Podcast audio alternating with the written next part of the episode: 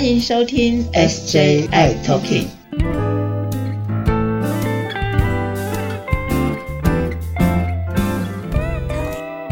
Hello，大家好，欢迎收听今天的 SJ I Talking。我是 J，我是阿伟 Jeffrey。大家好，师姐跟大家一起来 Talking。嗨呀，师姐好啊。然后呢，想跟师姐聊的部分就是我们前面的时间啊，我们都有在说聊到的部分是怎么去防疫。然后怎么去注意居家隔离的时候，居家照护的时候要注意的事情，还有就是有聊到的部分，就是如何可以减低我们的一些中重症的因子的部分。然后呢，好像没有聊到，就是哎，如果我们真的不幸得了新冠肺炎了，对，然后康复了之后，会不会有一些后遗症的事情？这个是我们没有提到的，到底有没有呢？哎，师姐，你身上有一些个别的个案的朋友们已经康复了，他们的状况是如何呢？嗯，这个其实大家都会说哦，他就像跟感冒一样哦，新冠好像呃有症状没症状，好像也差不多，大部分百分之九十九以上。都是轻症嘛，哈，那就觉得说啊，那好像也没有什么。不过呢，其实你看哦，你感冒好了，可能会再感冒，对不对？对。你感冒好了，会有什么样症状吗？好了就好了，也不会打喷嚏了，也不会流鼻水了，也不会喉咙痛了，什么症状都不见了。嗯。那新冠是不是真的就跟感冒一样？新冠好了就没有后遗症了吗？看起来好像不是哎。对，好像不是，听说也不是这样子。对，而且你知道，新冠呢，它其实感染了之后，还是会再度感染的。嗯嗯，那很多人就会觉得说，反正好了就好了嘛，哈。那我我这边也跟大家提醒一下哈，新冠有某一部分的人是会有后遗症的哦。嗯嗯嗯，我记得哈，去年有一波在台湾有一波大流行嘛，哈。对，那一波大流行，五六月的时候。对，五六月，然后大家都好紧张，那时候很多人也还没有打疫苗嘛，所以特别的紧张。那因为那时候我们也看到了很多年纪大一点的长者，或者是一些叔叔阿姨们，那或者是人类级的哦，那他们因为比较衰老，那所以他们就会感染那很多中重症哦。不过我那时候正好也做了一个调查。是是，去年我就针对这些已经康复，这个康复是指说他可能已经隔离结束了，他没有传染力了，所以他就回家了嘛。哎，那我可以发问一个事情，所谓隔离结束，就是说他已经是属于阴性了，对不对？他没有传染力了。哦，没有传染力。对对，他就是没有病毒了，没有传染力了，所以他就康复。那个叫做康复，是指没有传染力。OK，那是不是每一个就都？跟这个新冠拜拜了没？好像看起来不是这个样子。我在做调查的时候，我印象非常深刻的我跟这个阿姨说，我就说阿姨，我想跟你聊一聊，看看说，哎，你现在都已经都 OK 回家了嘛？那回来门诊了嘛？那你最近有没有什么样的呃不舒服？不舒服？问他喽，他身上有什么不舒服吗？嗯，他说哈，哦，我印象非常深刻的，他说有一个。他说他全家都确诊了，全家他的全家是包括他的先生、小孩呀、叔叔啊、哎婆婆啊，嗯嗯嗯，全家哈好像有九个还是几个哈，蛮大一个家族的。是，那他年纪大，他婆婆就真的就就往生了哈。哦，然后他先生跟他两个也都中奖了，是，然后先生还中症。哦，还住到病房来了，然后哎，还蛮用了氧气啊这些的药物治疗。哇，这么严重哦？是严重的哦。然后他呢，因为他跟他先生以前啊，平常就是都是四处乱跑的哦，包括什么体力非常的好哦，是骑脚踏车环岛台湾哦，不是小琉球环岛哦，嗯嗯嗯，是台湾环岛哦。所以你知道那个体力是非常强的，我要环岛我都不太容易哈，我都不太不太敢去挑战。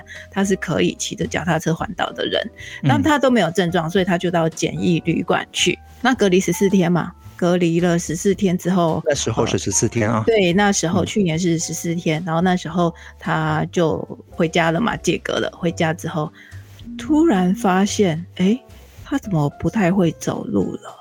他的脚没有力气了，他连你看一个体力这么好的人哦，在而且他是没有症状的哦，嗯，然后呢，在旅馆十四天出来，不是因为这十四天没有活动，然后就没有力气，而是他连活动的会走不稳，会跌倒，没有力他从这个房间。走路没有力气，不只是没有力气，他是在他自己的，他已经回到家，在他自己的房间了。他要走出房间，从床走到房门都会跌倒，所以不是只有肌肉没有力气，而是他的平衡感也不行了，OK 对 OK，是他的神经系统跟他的肌肉都不行了。所以之后他就一直在做复健，所以后来慢慢的练说话，我在问他话的时候，他的回答也是迟钝的。哦，所以从去年到现在，这位阿姨去年我那时候在调查，就是在访问他的时候，是他已经呃解隔确诊之后的三个月、四个月了，哦，所以他的确是会有一些人身上会有后遗症。那嗯在他我说他的家族嘛，所以他家族有其他的，比如说他的子女啊，他的子女呢才三十几岁吧，哈。那你知道他，我也问他，然后他的后遗症是什么？他的后遗症是会心悸，早上突然要去上班的时候，感觉到一阵心悸，就全身没有力气，所以他出不了门去上班。哇，这样这样很不舒服哎，心悸这样子很不舒服。嗯那有时候会喘起来，会觉得呼吸喘。嗯哼，所以你可以看到说，那个那个影响其实是蛮大的。那我们就来谈到说，哎，那到底哪一些是康复之后，就是没有传染力了之后，在身上仍然留有一些所谓的后遗症？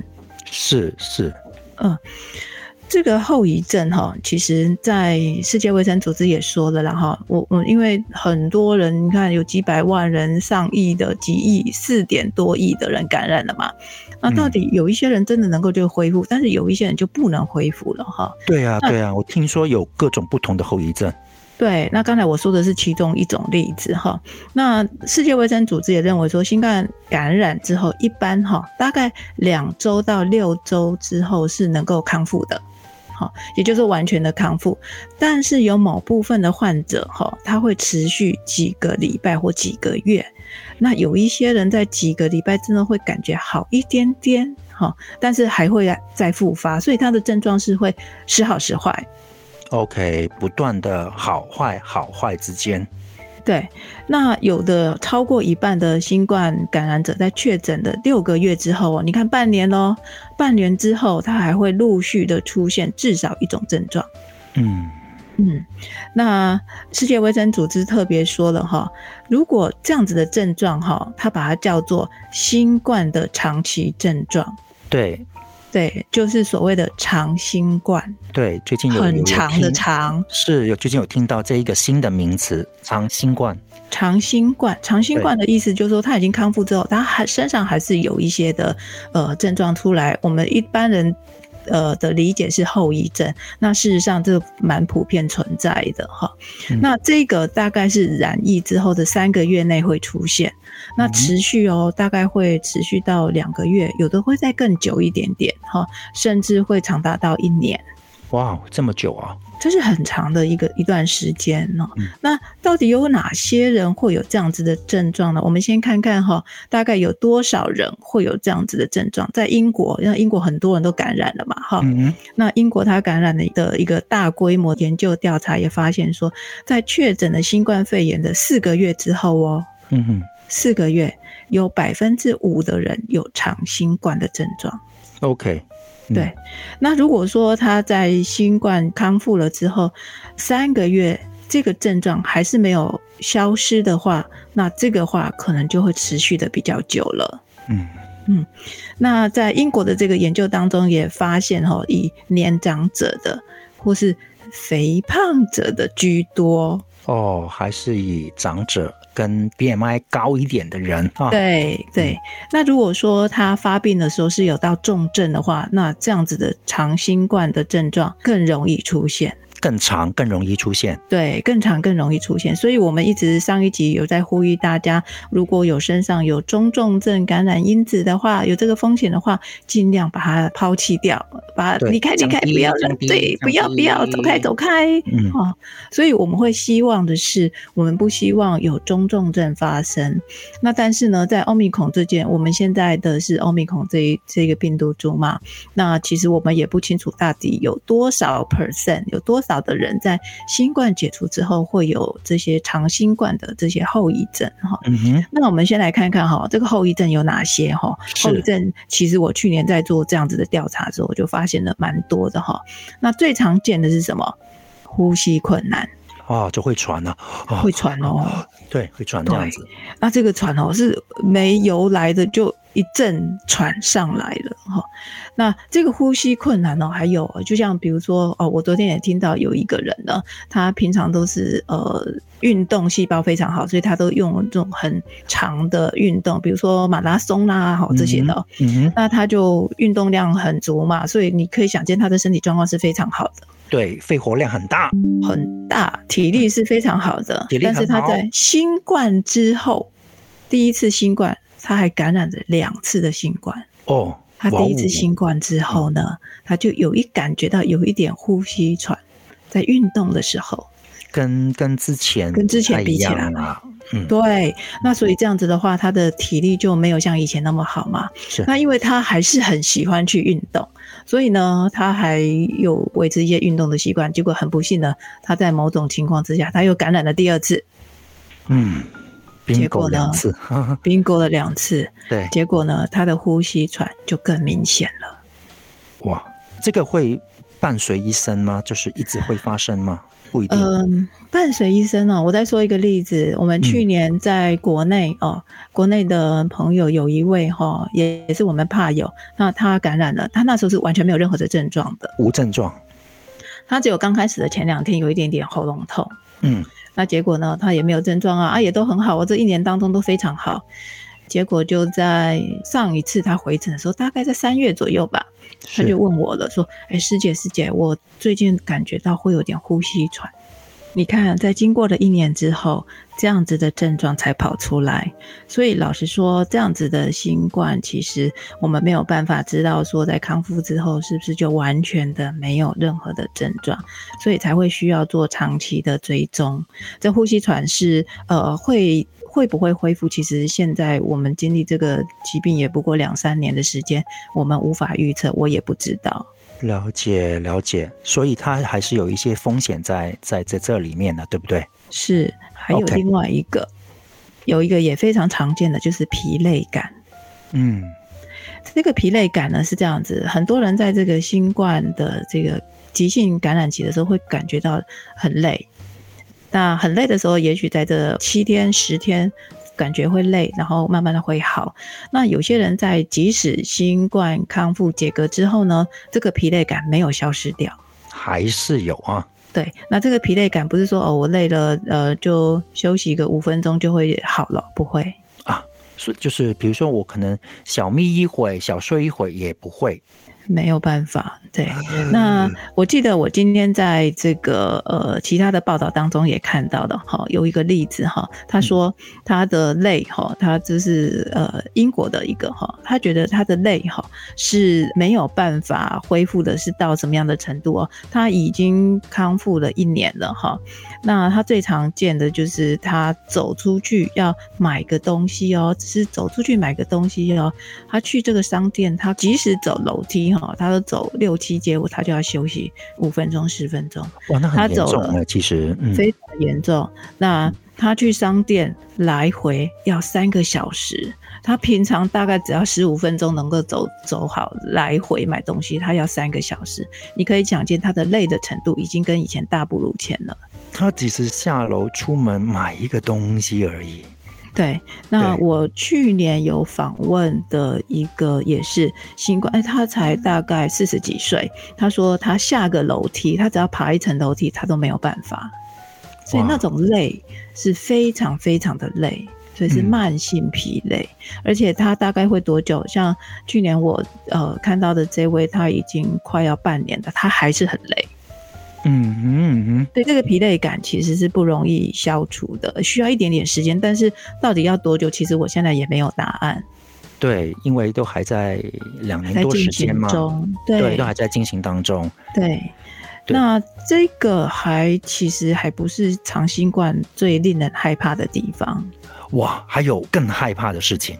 对，我觉得我最害怕的是，我千万不想要得到新冠的一个很重要的理由是，大家可能在一些新闻媒体上会看到一个脑雾，脑雾，头脑的的脑，脑，对，对，嗯呃，迷蒙的那个雾的脑雾这个名词。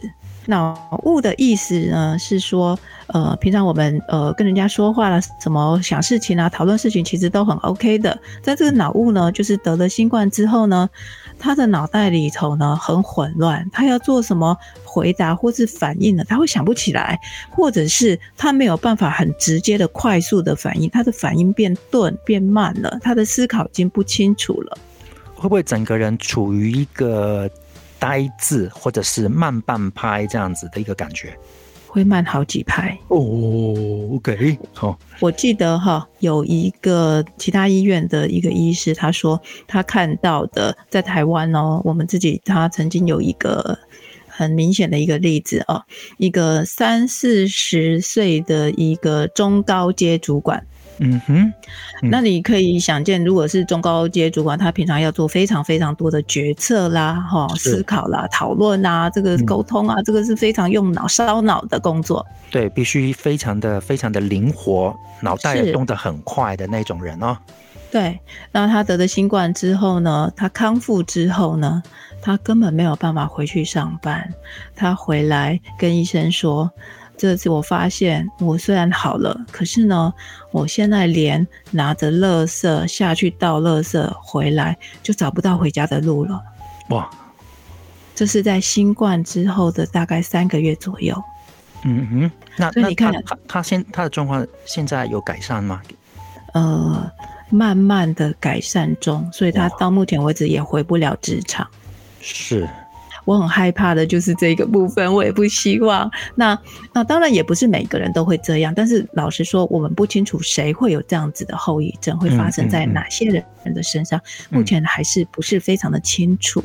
了解了解了解。所以不管如何，就是还是不要不要中招比较好，对吧？哦，我不希望中招，虽然呃有买了防疫险，我也不希望中奖，不要去领那个钱这样子。我不要。对，那除此之外呢，其实还有另外一个哈非常常见的，我觉得也是大家比较困扰的。如果有的话，就是呃会失眠。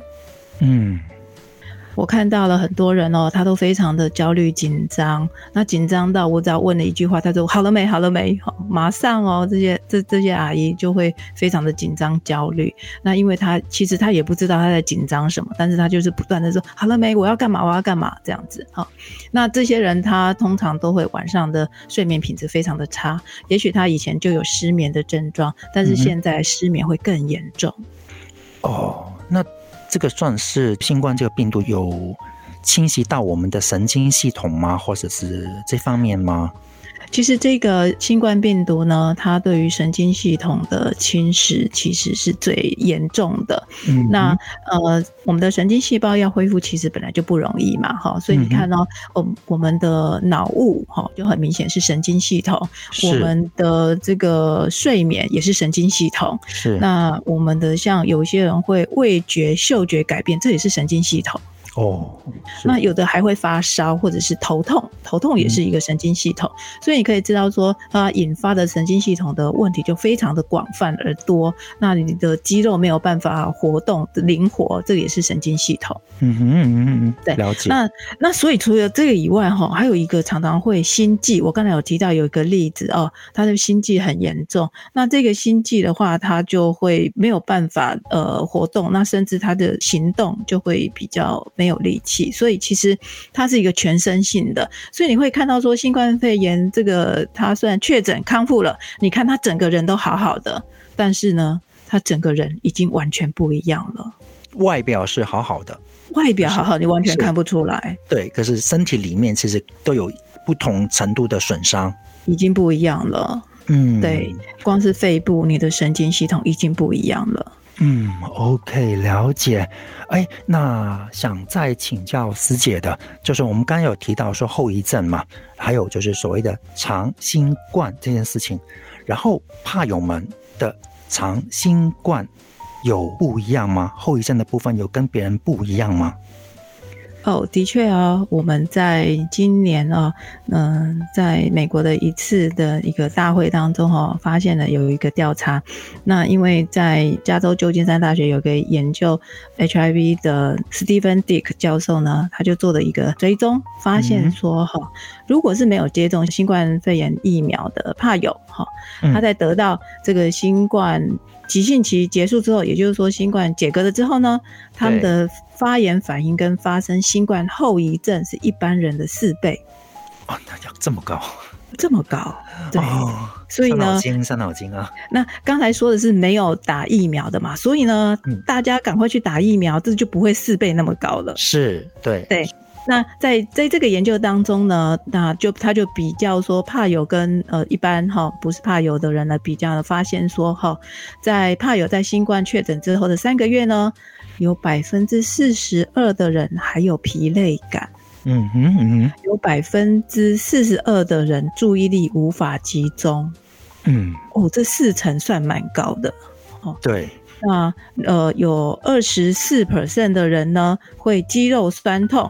那有的视力会改变，还有三分之一的人会睡眠困难、失眠的问题。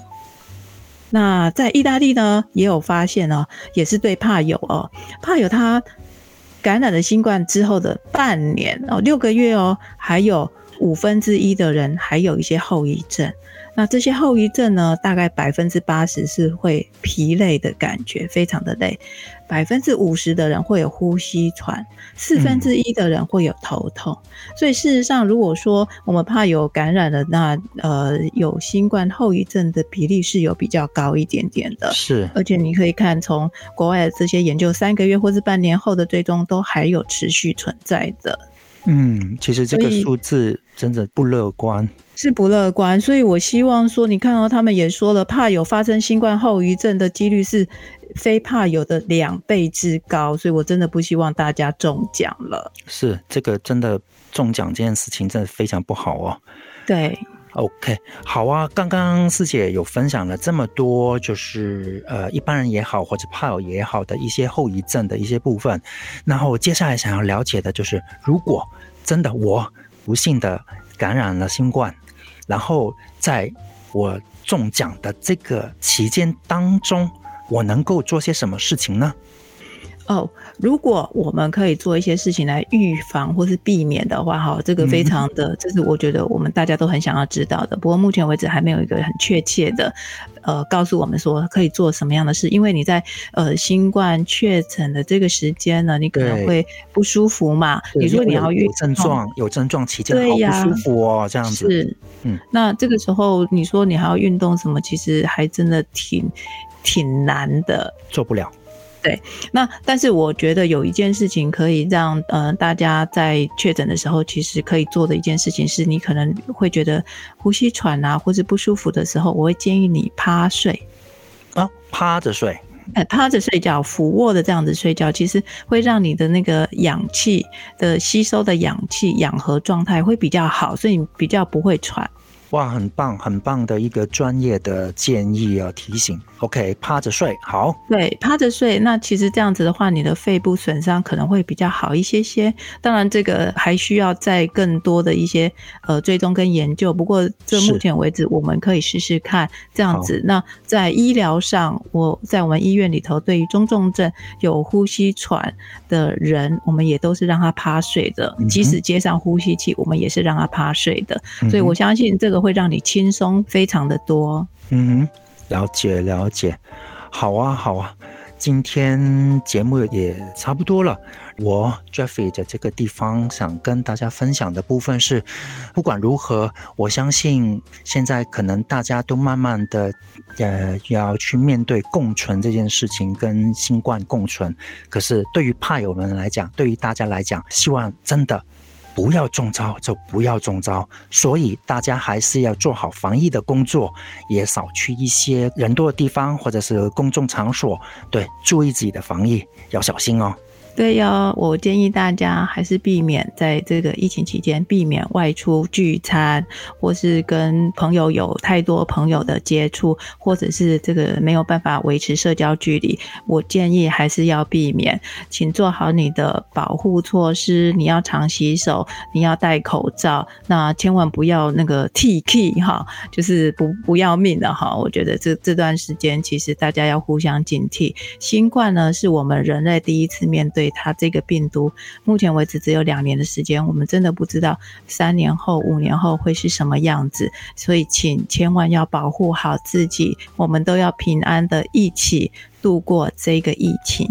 嗯，对，没错，大家要平平安安的，要听师姐的话。好，今天节目就到这里，那我们下一次再见喽，拜拜，拜拜。